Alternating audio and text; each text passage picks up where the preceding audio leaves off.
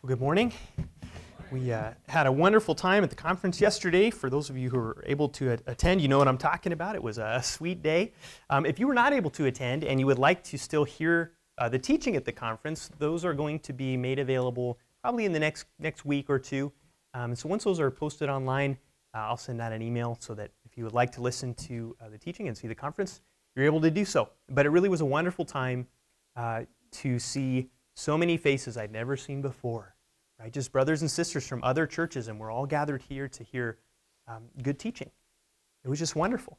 And uh, I am convinced and confident that Christ Church outside of our four walls was built up yesterday, uh, both in fellowship and in truth. So, really a sweet time. And thank you to Jen and Bella and the E Steps and the Wakelings. They, uh, without being asked, just kept things moving, uh, setting stuff up, taking stuff down. They were really the uh, the unsung heroes of yesterday. So thank you, brothers and sisters, for um, being so hospitable and helping us to host that conference. Well, turn in your Bibles to Matthew chapter 15, if you would. Matthew chapter 15 is where we'll be at this morning as we continue through the Gospel of Matthew, chapter 15. Have you ever met somebody who claims to be morally perfect? I'm not talking about somebody who acts like they're morally perfect, somebody who out loud says, I'm, I'm perfect. You, you could probably more easily convince me that Sasquatch exists than a morally perfect person exists. Everybody I've ever asked, uh, including myself, is, is fairly quick to admit uh, we're not perfect. We all make mistakes, right? We've all done bad things in our lives. Maybe we have some dysfunctional habits we, we all know human beings are universally flawed, right? We, we're all fairly agreed on that. But human beings are more than just flawed, uh, but in some cases, evil. Evil. The greatest evil done on earth is not done by animals or by plants, it's done by human beings. We see the news headlines that describe heinous and evil acts committed by one person against another. It seems uh, that most people are fairly open to the idea there's something wrong with humans, maybe, maybe on a, a general social level, or maybe individually, maybe both. In fact, the, the negative state of man is foundational to the Christian faith and the teaching of Scripture. It's, it's really vital to understanding the gospel itself. There's something wrong with us. We, we know this. And when we're honest, we know we're not just broken, we're bad. That we can do things that we are ashamed of. We have thoughts we don't want that we would never want other people to know about. We say things we regret later that haunt us throughout our lives. We do things that hurt other people that we can't take back. We desire things we know we shouldn't. Where does all this come from?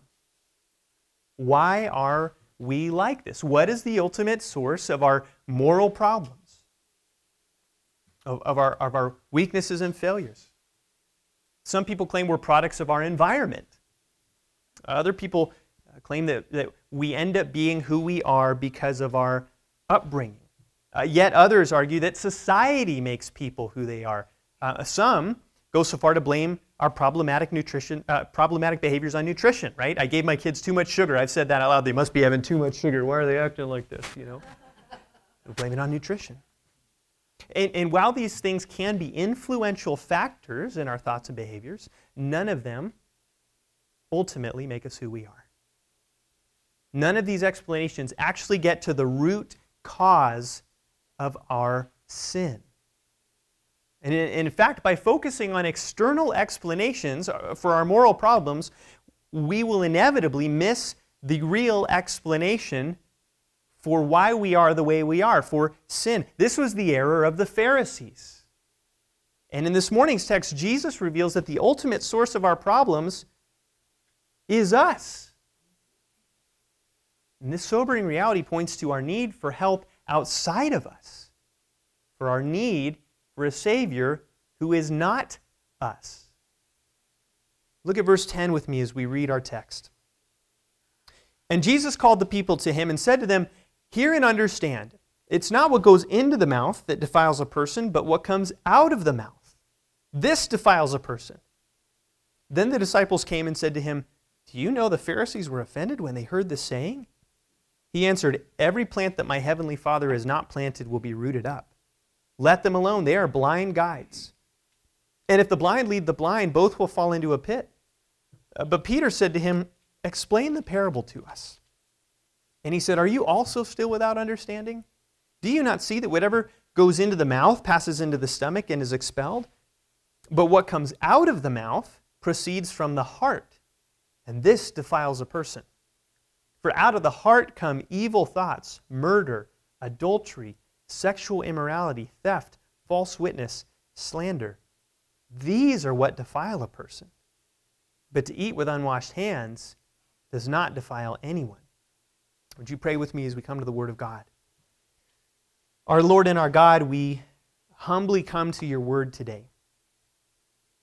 And Lord, as we hear the teaching of Jesus, I ask that you would help us to submit ourselves to it. Lord Jesus' words here, uh, they do not flatter us, but they cut right to the heart of who we are. They reveal the source of our sin and our problems. And Father, if, if we're honest, at times we don't want to acknowledge that. We don't want to see it. But Lord, it's necessary that we do. And so I ask, Lord, that as we hear your word today, that by your Spirit you would pull back the layers of our own hearts, that you would pull back the pride that we may have, that you would help us to understand the fallen human condition rightly, in order that we would understand the need for a perfect Savior. Lord, help me to proclaim your word helpfully and faithfully. In Jesus' name, amen. Amen. Last week, we saw Jesus refute the Pharisees regarding the status that their oral traditions, specifically, you know, in this example, uh, hand washing, should have in relation to Scripture. The Pharisees believed that their tradition was practically equal to Scripture, but what ended up happening was that they would uh, break the commands of God in order to preserve their tradition. We saw that with the, the Korban rule. There's another related error that the Pharisees were making that, that actually comes out of this whole exchange with the Pharisees that's continuing on through chapter 15 here. Um, th- this error is regarding the source of man's moral corruption. The discussion from last week continues in this morning's text, though in a different direction. As we look at verse 10, it seems that the crowd, who's often a background character in Matthew's gospel, they, they've witnessed this entire exchange. All of a sudden, Jesus calls the people to him. It seems that they've been there watching and listening. They've seen and heard what Jesus has said to the Pharisees, and, and Jesus now calls them to gather around him because he has something he wants to teach them. And he instructs them to hear and understand. He's about to explain to them this fundamental error of the Pharisees, this error that has to do with the source of man's defilement. And so in verse 11, Jesus begins to teach them, and he tells the crowd it's not what goes into the mouth that defiles a person, but what comes out of the mouth. Now, if you remember from last week, the Pharisees believed that, that uh, eating certain foods would defile a person, or that eating with unwashed hands could contaminate the food and make it unclean, and that would in turn make the person who ate it unclean. And that uh, a large part of this, of course, was, was from contact with, with Gentiles. Uh, but Jesus says that's not true. He says that's not true. He, he says, according to Jesus, things going into a person don't defile them. It's what comes out of a person that defiles them. Now, food's the specific example here, and, and a lot of time and ink was dedicated to that in the rabbinic culture. But Jesus' teaching here really extends beyond just food going into us, as we'll see in a few verses. But if you've read the Old Testament, Jesus' statement here probably is raising some questions, and, and rightly so. What about the Old Testament purity laws? What about uh, the regulations that Moses delivered to the people of Israel about external things defiling a person? Touching a dead body, for example, would make you unclean. Being in a, a house that had mold in it would make you unclean. Skin diseases would make you unclean, right? These were laws that God gave to the people of Israel. Eating certain foods would make you unclean, right? These were all things that God said. A large part of these were not invented by the Pharisees. God actually gave many of these purity laws to the people of Israel. So, how does Jesus' statement here fit with that? How does it fit with that? We need to understand a couple things here. First, it's helpful to, to realize that um, the purity laws given to Israel were for a specific people in a specific time for a specific purpose. And when we look at God's law in the Torah, we, we kind of see these three main categories. We see God's moral law, which is generally represented by the Ten Commandments. These are things that apply to all people in all places at all times, right? Like no matter where you are on earth or, or what time you live, it's wrong to commit adultery. That's true for any people anywhere. It's the moral law. There's also the civil law. Now, these things uh, were laws given to Israel to help them live and exist as a theocratic nation. Right? These were laws given for them that they might have a successful society. And then there's the third category, which are the ceremonial laws. These were the unique ways that God commanded Israel to worship Him. He didn't give these to any other nation, but just to the nation of Israel. When it comes to food laws, these fall under the ceremonial laws. They're not part of the moral law or, or even the civil law, but the ceremonial law. Both the civil and ceremonial have passed away with Christ. Now, these regulations were given to Israel temporarily as a way to keep them distinct from the pagan nations, so that the Messiah would be born from their midst. And these regulations for, for food and other purity laws reveal that God is holy. Now, but they focus on ritual impurity, not on moral impurity. They focus on ritual impurity, not on moral impurity. And they are not universal laws for, for all people. It's important to realize that right off the bat. Second, Jesus' words here about external things not defiling a person mark a significant turning point in redemptive history. Jesus' words here reveal that the Mosaic food and purity laws, which were part of the Old Covenant, were ultimately going to pass away as the New Covenant was approaching. If you put your finger in Matthew and turn over to Mark chapter 7, we see uh, something of a shocking statement. Mark chapter 7. And this is Mark's uh, same account of, of this event. This is Mark's version of Jesus' teaching here. And we see Mark add a commentary on Jesus' teaching in verse 19. And Mark's commentary reads this Thus Jesus declared all foods clean. Jesus is declaring all foods clean here. That's incredibly significant. That's incredibly significant. Now, Jesus is not abolishing the moral law. He's not getting rid of the Ten Commandments, right? He's not saying those things don't matter anymore. But he is declaring all foods clean. In other words, Jesus is demonstrating that the ritual purity laws of the Old Covenant are merely the shadow that they had a temporary purpose, but now that the substance, the new covenant, had arrived, those things were passing away. Hebrews 8:13 talks about that which is obsolete passes away. So the civil and ceremonial laws are, are no longer in force. They, they begin to fade out. And so really there's, there's no conflict between Jesus' teaching and the Old Testament ceremonial laws because Jesus says those things are passing away right? They're not in conflict because they're no longer in force under the new covenant. And really, this is an amazing thing for a Jewish man to declare. Yeah, all foods are clean.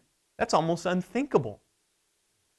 The only person who could make such a declaration would be God. Now, the Pharisees weren't completely wrong about unclean foods being prohibited in one sense. After all, they had precedent in the Old Covenant law. But that, that's not the main problem Jesus is going after here. Right? Jesus' main concern is not what people are and are not eating. The main problem that Jesus was addressing even, even prior to this is that the Pharisees had made external uncleanness the main focus, which ends up making it the entire focus. If you do the right things on the outside, you'll be fine with God on the inside. As long as you're ritually pure, you'll be okay. And, and, and that's the main idea that Jesus is attacking here. And when you think about it, th- this approach of focusing on external acts and behaviors, that's the easy road. That's the easy road. You're wondering, how could following all those rules and regulations be easy? How could you remember them all? Well, here's what I mean any religion that's primarily focused on the outside gives its followers a false sense of control. After all, anybody can go to Mass. You just get in your car and go there. Anybody can abstain from caffeine, like the LDS do. Anyone can only eat certain foods and wash their hands before they eat, like the Pharisees. Anybody can do that. You don't need God's help. You don't need the Spirit's enablement to do these things. And even the most wicked of people can do these external things. That's easy.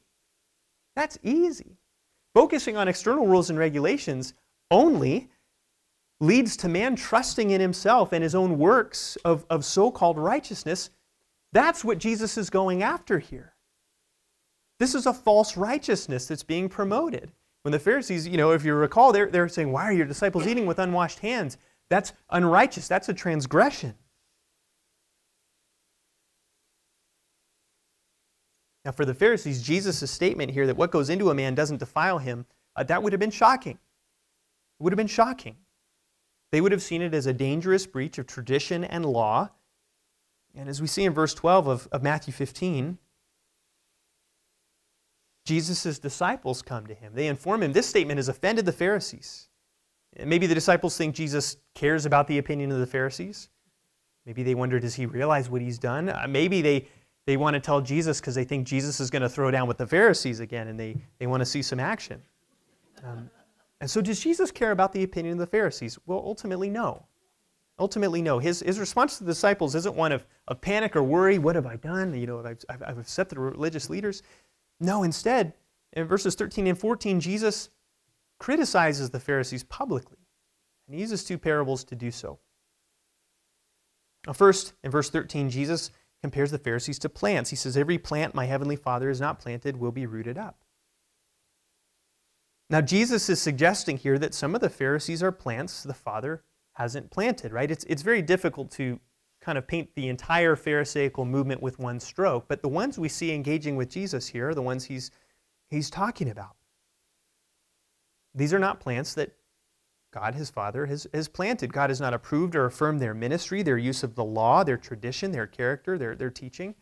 Um, it seems that Jesus is really saying here they do not truly serve God. They're very religious, but they are not plants that the Father has planted.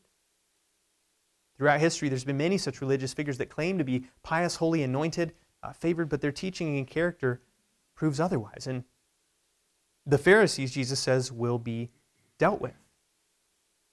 God will pull them up by the roots, removing them and, and throwing them aside. And God is not with them. All right, that's the implication. God is actually against them as they break his commands for the sake of their tradition. Um, it's like the parable of the wheat and the weeds, right? Pulling out what should not be there. And notice this is not just an evaluation of the Pharisees, but it's also a warning to the crowds.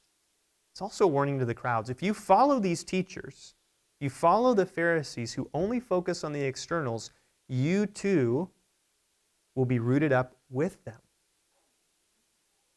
Friends, be careful of the teachers you listen to, right? lest you be caught up with them and under the same judgment. In verse 14, we see the second parable where Jesus describes the Pharisees as blind guides, uh, which is almost an oxymoron, right? Blind guides. Guides are supposed to see. They're supposed to see the way, to know the way forward. They're, they're supposed to lead you from one place to another safely and successfully. But the Pharisees, according to Jesus, are blind. They're blind to God's actual will and purpose for Israel and uh, for the purpose and use of God's law. They're, as we see in our text today, blind to the fundamental problem of humanity viewing it primarily as external. Now, a blind guide, of course, cannot lead the way accurately. A blind guide is probably overly confident and self deceived, right? Thinking they're a good guide. Yeah, I can do this, no problem, uh, when they're not. A blind guide ultimately will lead others into danger, into a pit, like Jesus says. And, and here, too, Jesus warns those who would follow the Pharisees, saying that they too would be blind. Those who listen to and agree with the Pharisees, according to Jesus in both these parables, will meet the same destruction and judgment as the Pharisees. Again, be careful who you follow. But the disciples uh, apparently still don't get it. They still don't quite understand what's going on here. Um, and we see Peter in verse 15 asking Jesus, explain the parables to us. He, he, he's really speaking for the group here. They don't understand. They don't understand. They don't quite grasp what Jesus is teaching. And we can have a little sympathy for Peter, right? After all, you know, think about it. He's, he's probably between 20 and 30 years old. This is what he's grown up with. This is what he's ever known. It must have been somewhat difficult for Peter, in a natural sense, to fully grasp everything Jesus was saying because this is a paradigm shift for Peter. Right? Peter was, was part of the rabbinic tradition, right? That's what he would have known. Uh, for his entire life, he would have sat under that teaching and under the Pharisees as, as religious authority. Now, granted, he's eating with unwashed hands and he's picking grain on the Sabbath, so clearly he, he's having some, some sort of mind shift there, but he still doesn't quite get it. His lack of understanding, maybe his human ignorance, maybe the culture he grew up in, we can't be too hard on Peter here. And Jesus, in answering Peter, explains more about the error of externalism, which we've seen in the first five verses. And he helps Peter and the crowds see that man's ultimate problem is not outside of himself, but inside of himself. That's our, our second point the truth of internal corruption, verses 16 through 20. now, Jesus, upon hearing Peter's question, he, he responds a little incredulously. He says, Are you also still without understanding? I think he's comparing Peter to the Pharisees here. He's like, They don't get it. You still don't get it either? You've been with me for at least all this time. You've heard my, you don't get it? This really reveals that they have so much to learn. And Jesus' response here, we can't see it in the English, but it's actually in the plural in the Greek. He's not talking just to Peter, but to all the disciples who apparently have not voiced their confusion, but who are still confused. But Jesus still takes time to explain to them the meaning of his teaching. In verse 17, he deals with the effect of external factors. He says, Do you not see that whatever goes into the mouth passes into the stomach and is expelled? Now, Jesus focuses on food here. Again, that's kind of the context of the argument. Uh, but this can apply to other things outside of us as well. And Jesus points out that uh, whatever goes into the mouth, right, we're talking about food, goes down into the stomach, it's digested, it's expelled in the normal biological way. And there's two things to note about what Jesus tells us here. First, the food that goes into a person's stomach doesn't remain there. It doesn't stay there, continuing to defile them in some way, but it passes through their body and it's gone. It doesn't remain with them, and it has no effect in that sense. Second, and, and I think more importantly, notice that the food passes into the stomach, not the heart. The stomach is not the central aspect of who we are. I mean, I guess it is like physically, but you know, it's not the internal part of who we are. It's not the inner man. It's not the control center of a person. So the food goes into the stomach. Therefore, eating with unwashed hands or eating different kinds of food doesn't make a person spiritually defiled. It doesn't affect their moral state because it doesn't go to their heart. It just goes into their stomach and then it's gone. But in verse 18, uh, Jesus really gets down to the heart of the matter, um, pun intended. Now the focus shifts to what comes out of the mouth. Or in the more general wording of Mark's account, what comes out of a person. It's not what goes into a person that defiles it, but what comes out, right? Jesus says what comes out of the mouth proceeds from the heart. This defiles a person. What comes out of the mouth, or, or really generally what comes out of us, originates in a deeper, more fundamental place, which is the heart. The heart. That's what Jesus says in verse 18. The things that come from the heart are what defile a person. Now, Jesus is speaking of a much deeper and much different kind of defilement than the Pharisees are. Right? They're focused on ritual impurity, on external uncleanness, But that's not the biggest problem man has, Jesus says. The biggest problem is the defilement of the heart, the defilement that's already in us. Now, now when we think of the heart, as modern people, we think of emotions, right? And love and things like that. But biblically, the heart is much more than that. You have a body, of course, and in the biblical view, you, you, you have this material component of yourself, your body, and you have the non material component of who you are. That's the heart. That's a lot of who you are, isn't it? Uh, biblically, the heart is where our desires come from, our thoughts come from, our plans, our words, our will, our affections. Proverbs 4:23 sums it up well when it says, "Keep your heart with all vigilance, for from it flow the springs of life." That's pretty comprehensive. So that's the heart, the internal part of who we are. And that, Jesus says, is the source of our defilement. It's not the external uncleanness that legalism focuses on. It's the radically corrupt and sinful heart that exists in each one of us. That's what estranges us from God. Not what's outside of us, but what is inside of us. Think about how radically different that is from the Pharisees' teaching for a moment. That's polar opposite. Instead of man being the source of his own righteousness, Jesus says man is the source of his own defilement. Now, now you might be thinking, well, my heart can't really be that bad, right? You know, I, I have a decent heart. Sure, I make some mistakes, right? But overall, I think I'm a good person. But, but Jesus isn't done. And in verse 19, he gives us a list of things that flow forth from the heart evil thoughts. Right? The wicked and evil thoughts and desires that we have that are internal but often lead to external sin. We've all had evil thoughts. We've all had evil thoughts. Murder flows from the heart. And, and, of course, this is talking about homicide, the unjust killing of other human beings. But as Jesus teaches in the Sermon on the Mount, hatred and anger who among us has not been sinfully angry? From the heart flows adultery, Jesus says. Again, the desire and action of illicit sexual relationships that violate the covenant of marriage. Maybe that's done in the body, but again, Jesus in the Sermon on the Mount says that uh, lust actually breaks that commandment as well. Flows from the heart. Sexual immorality. From the heart flows the action or the desire for sexual deviation from God's design for sex in a marriage between one man and one woman. That includes masturbation, pornography, fornication, homosexuality. All of that flows from the heart. Theft, the coveting and taking of things that belong to others, that flows from the heart. A false witness, lies told in order to better or to preserve ourselves, that flows out of the heart slander, sinful words spoken about another person. We're probably guilty of all of these in some way, shape, or form.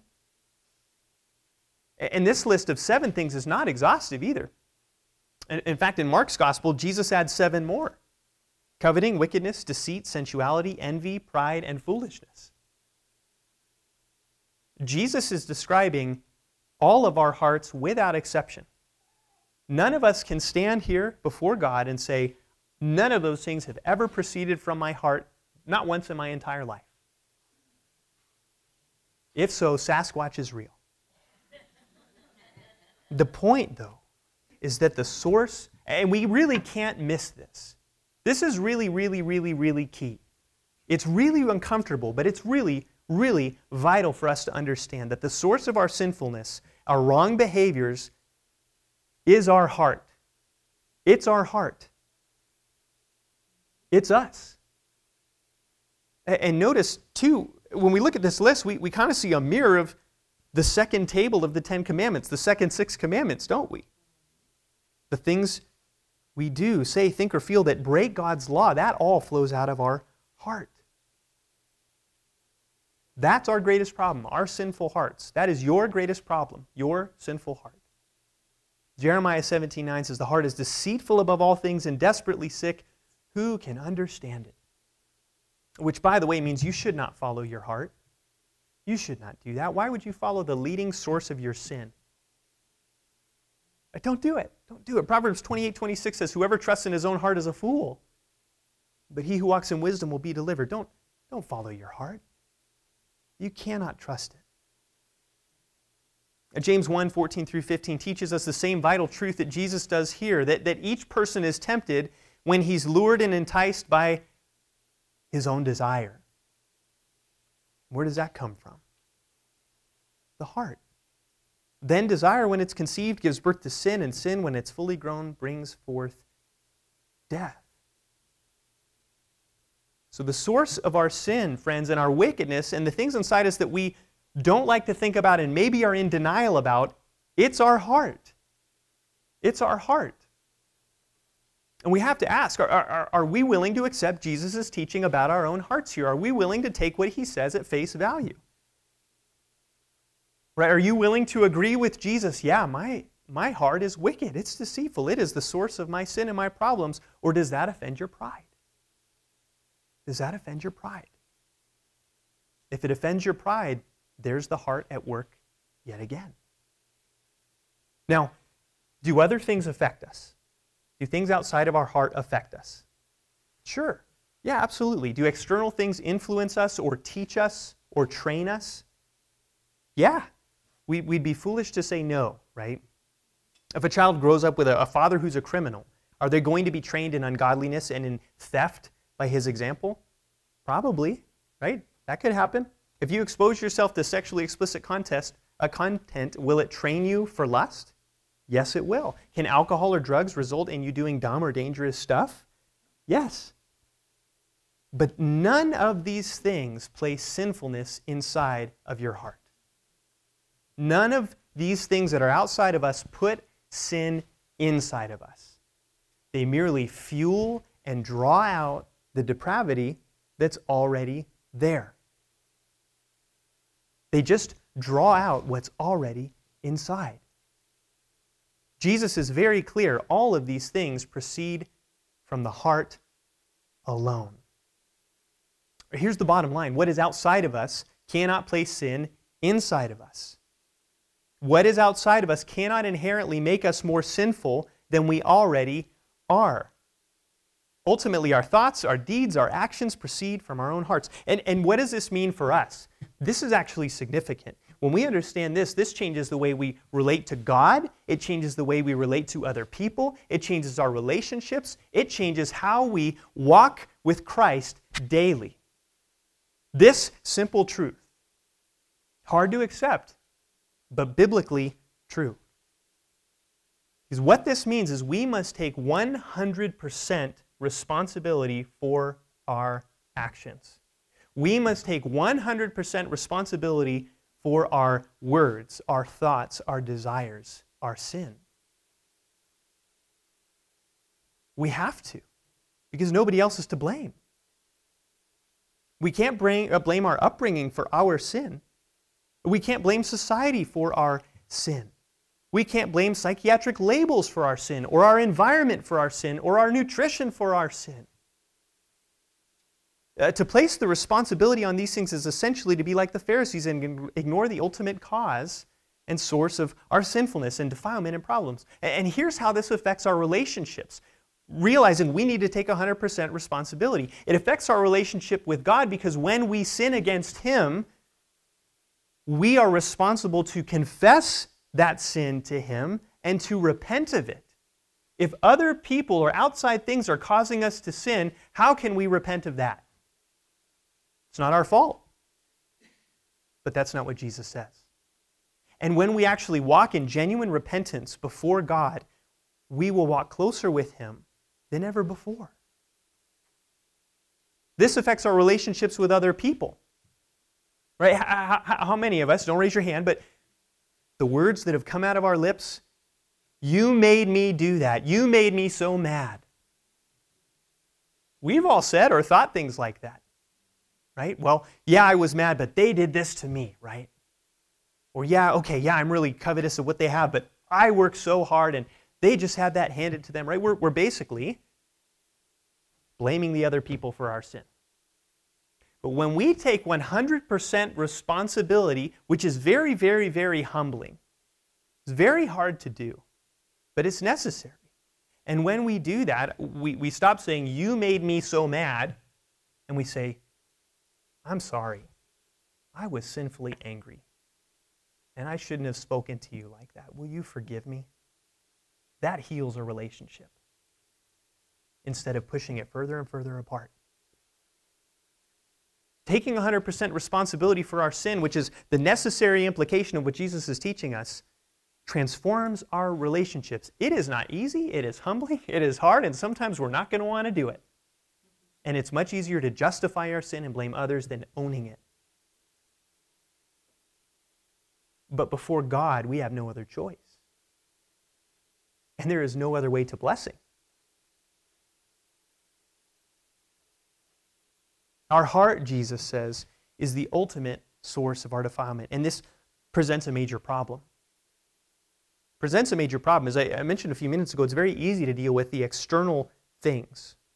Right? You just need to do some careful rule following. You'll be okay.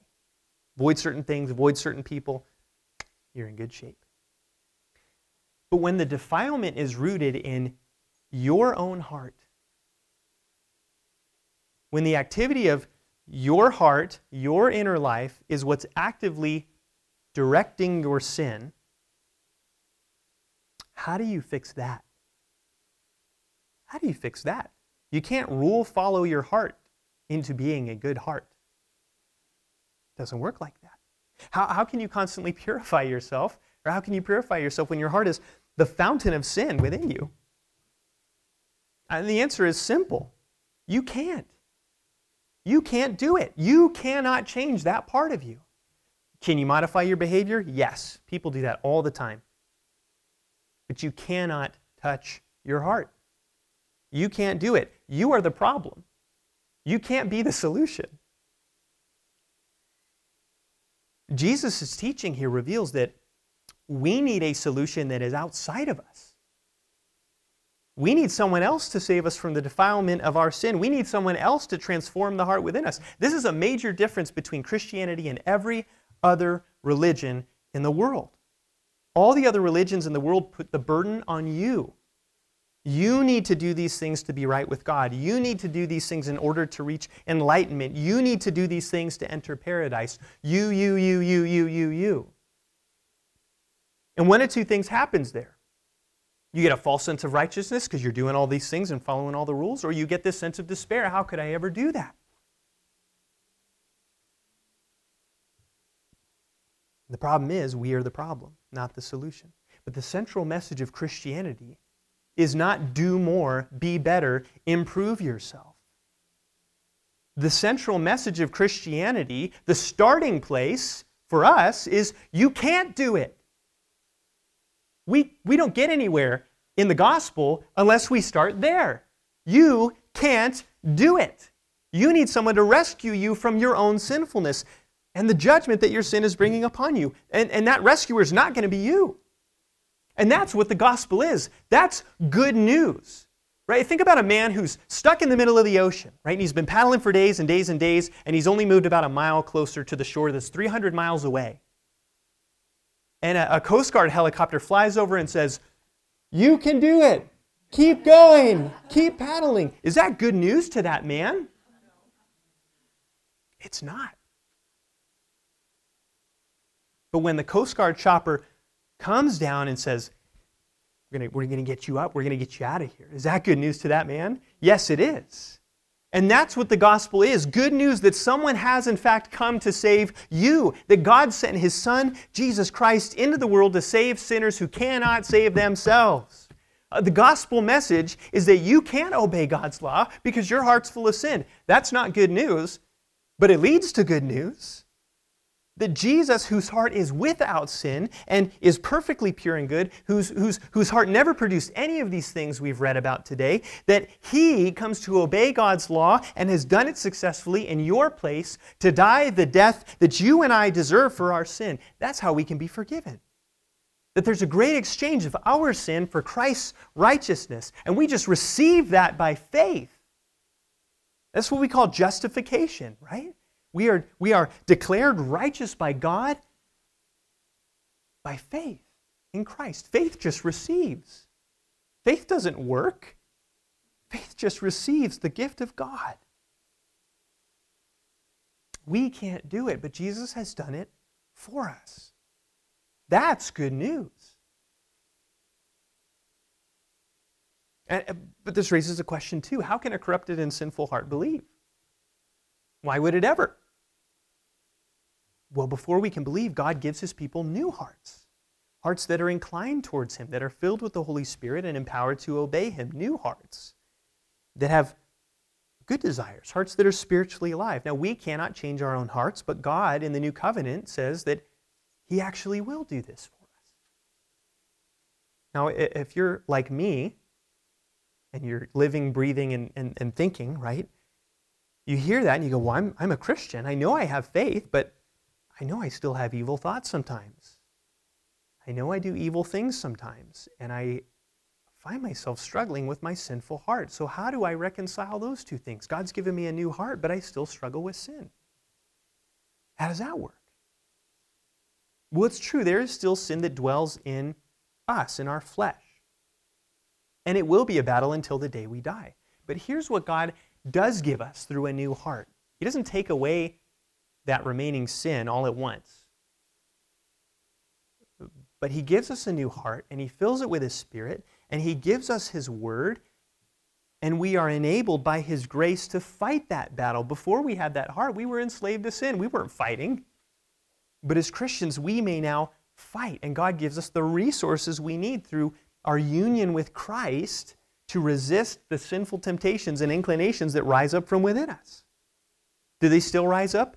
Yes, but God gives us what we need to resist them and pursue righteousness instead, to obey Christ. And one day, as we read from Revelation 21, God's work will be completed in you. And there will no longer be that struggle with sin. It will be completely purified. But apart from Christ, anyone who's apart from Christ will remain enslaved to their sinful heart. And God will hold you accountable for what comes out of it, even if it never makes it past the door of your lips. See, we can't fool God with attempts to be a better person on the outside, right? He sees down to the deepest, darkest corners of our heart. But, friends, in Christ, God provides forgiveness for those external and internal sins. And not only that, but He actually changes your heart by His grace, that you be transformed from the inside out. The path to true righteousness doesn't start on the outside, it starts on the inside. So, friend, come to Christ, believe in Him, have your sins forgiven, and your heart transformed. I love Titus chapter 3, and I think it's a great way to, to close. It just paints this wonderful picture of who we once were and what our hearts once were, but of the redemption we've received in Christ. For we ourselves were once foolish, disobedient, led astray, slaves to various passions and pleasures, passing our days in malice and envy, hated by others and hating one another. But when the goodness and loving kindness of God our Savior appeared, He saved us. Not because of works done by us in righteousness, but according to His own mercy, by the washing of regeneration and renewal of the Holy Spirit whom he poured out on us richly through Jesus Christ our Savior, so that being justified by his grace, we might become heirs according to the hope of eternal life. Is that not good news, friends? Amen. Amen. Let us pray. Our Lord and our God, we um, are humbled before you as we hear about the state of the human heart, how it produces nothing truly good, but that which is dishonoring, that which breaks your law. Father, we pray you would help us to come to grips, whether, whether we are unbelievers or if we've been believers for a long time. Father, help us to come to grips with the teaching of Jesus. That our hearts are the source of our sin.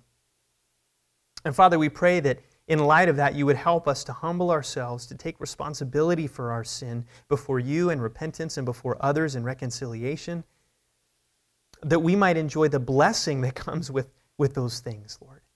For while it's hard, to acknowledge the persistent weight of our sinfulness, Lord, that remains in us. when we consider it from your perspective, Lord, it points us to Christ. And we see that we have a sweet refuge to flee to in Him.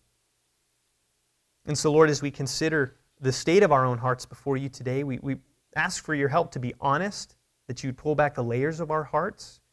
But, Father, we pray as well that we would not dwell on that, but that what we see in us would drive us to Christ, the fountain of life. Lord, we ask all of this in His name. Amen.